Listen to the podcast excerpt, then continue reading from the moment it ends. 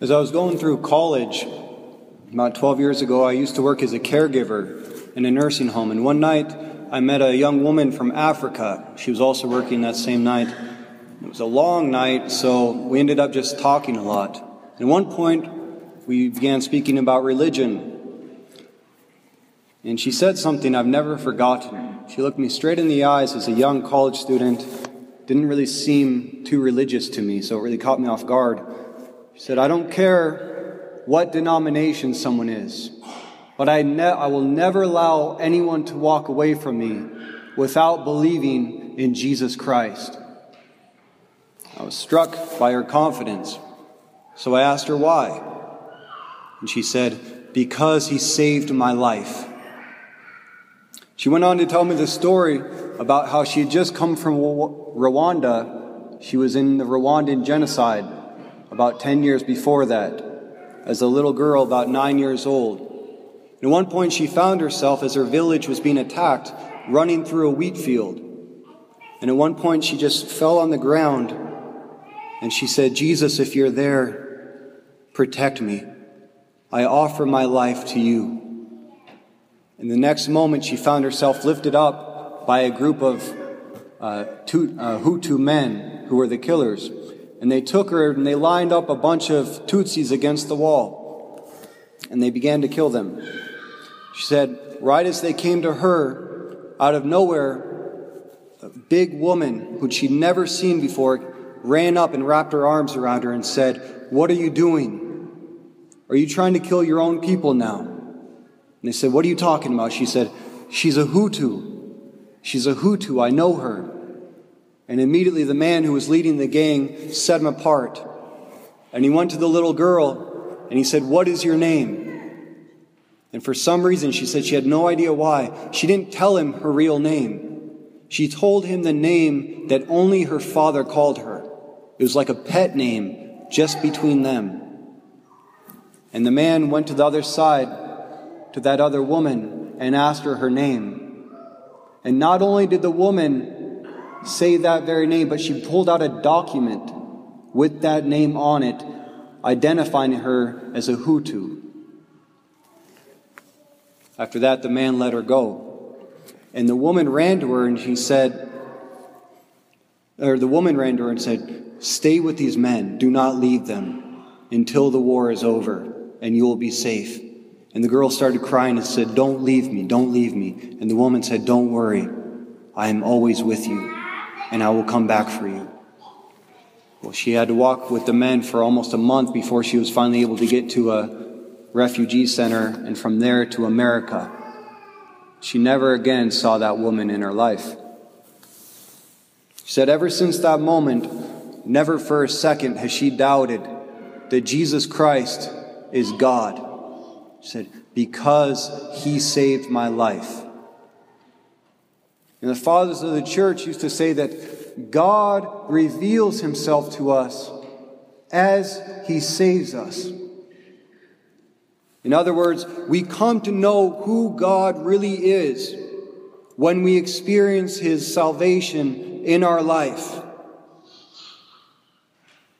And every time we experience that, it's an epiphany. Epiphany means manifestation, revelation. God reveals himself to us as he saves us. The epiphany of the Magi wasn't just a realization that God exists. But they found God in the flesh coming to save them. That's how they experienced Him. Every time Christ revealed Himself as God in the flesh in the scriptures, in the baptism, when He changed water into wine, when He was transfigured on Tabor, when He was crucified, died, and rose again. Every single one of these was an epiphany a revelation of God in the flesh as he came to save us. One question I often ask young people, especially when they come to confession, is Who is God to you? And more than anything, the response I get after a shrug is, Well, He's the one that created us. I just shake my head and I say, Well, you have not yet experienced an epiphany. You have not yet come to know God as He truly is, as He wants you to know Him. The God of the Christians is not a God who merely exists, but a God who saves us. Not just a creator, but a redeemer. We don't need an epiphany to know that God exists. Philosophers have proved that way before us. To believe in a God who is a creator barely touches the fringes of our faith as Christians. The epiphany of the Magi wasn't for a God who just exists, but a God who came to save them, became incarnate to be with them and redeem them. And that's the kind of epiphany that we need in life. That's the kind of epiphany that we're always looking for and longing to see. That's the kind of epiphany that can save our souls. The revelation of God who is not just there, but is with me here in my life, involved, loving me, guiding me, protecting me, saving me. A God more intimate to me than I am to myself. That's an epiphany. I don't know if you've ever seen the movie Extremely Loud and Incredibly Close. Came out about five, seven years ago. It's a powerful film about a young boy, about nine years old, has Asperger syndrome, so he, social communication is very difficult for him. So his father would always be making up games so that he'd have to go out and talk to people, little treasure hunts and whatnot. But his life falls apart when he's about nine years old. His father's played by Tom Hanks, and he's killed in the 9 11 attacks.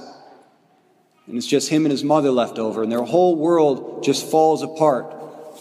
And he keeps wondering what it all means. You know, what's the answer to the trauma that he's experienced? So it's a movie about his, him kind of dealing with this with his father, but more than anything, it's about his relationship with his mother. Because once his father dies, their whole relationship breaks apart. And it's as, it's as if she's not even in the picture. But at one point, he goes into his father's closet and he finds a key inside an envelope with the last name Black on it. And he's convinced that it was from his father to help him to go on another treasure hunt. That if he found this box, whatever this key would open, it would have some answer to the suffering of his life and give meaning to what he's going through. And so he makes this huge map of New York City, finds out there's over 470 last names of black in the phone book, and he plans to go to every single one. And as he's doing this, you see his mother in the background, but they're getting further and further apart. Most of the time, she's just lying in bed or on the couch in a gown, usually crying, suffering her own way through the, through the trauma. So, for the next months, he begins going from door to door, in, introducing himself to all these people and trying to find that box that this key can open. But in the end, he fails to find it. But he has an epiphany of much deeper worth. The real revelation that this boy comes to experience at the end of the film isn't from the box, but it actually comes from his mother. He comes to find out at the end of the film that all along, his mother knew exactly what he was doing that she was studying the map that he had made. And every morning she'd wake up and she'd go out and she'd visit every single house that he was going to go to that day. And he'd tell that she'd tell the people to expect his, her son and explain the situation and, and welcome him kindly and, and just be gracious to him. When he realized that his mother understood his pain, she understood his journey, his search, and what he was going through, that was the revelation that saved him. It was an epiphany, not just that his mother was there, that she existed, but she was a part of his life. She was with him. She was going before him, preparing his way. and maybe didn't find a box with all the answers to his problems, but he discovered that relationship and it saved him. It's what allowed him to endure the tragedy of his life. The wise men at the end of their journey did not find a magic box that contained all the answers to the problems that they were facing. They discovered something much deeper than that. The relationship with a God who had come to save them. God in the flesh, who is now with them in their exile to redeem them from their sins. That's not the manifestation of a creator. That's the revelation of a savior. Who is God to you, really, if someone were to ask you? Why are you Catholic? Have you had an epiphany? What's the moment you came to realize that Jesus Christ is God? And you know that because you've experienced Him. You've experienced His salvation in your life. No longer just someone on the other side of eternity waiting to judge you, but a God who is with you, more intimate to your life than you are to yourself. Have you ever experienced that? Do you know what it means to experience an epiphany? The gospel says, after the wise men encountered Christ, they went home a different way. That's what happens when you experience an epiphany of God in the flesh in your life. Transforms you, changes your whole outlook on life. I never in my life wanted to be a priest, never thought it'd happen until I encountered God in the flesh.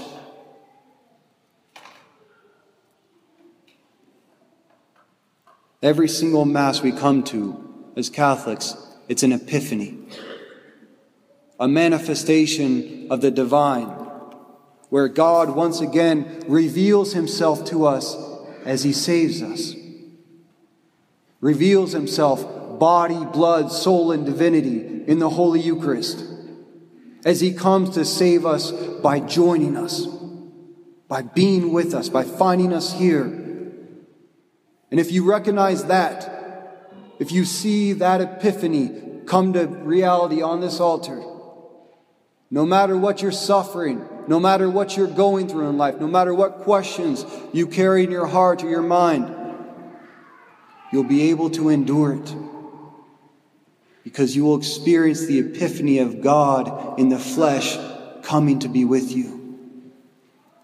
Then you too will be able to cry out, just like that woman I met so long ago I know that Jesus Christ is God. I know it because I've experienced it. He's revealed himself to me as he saved me.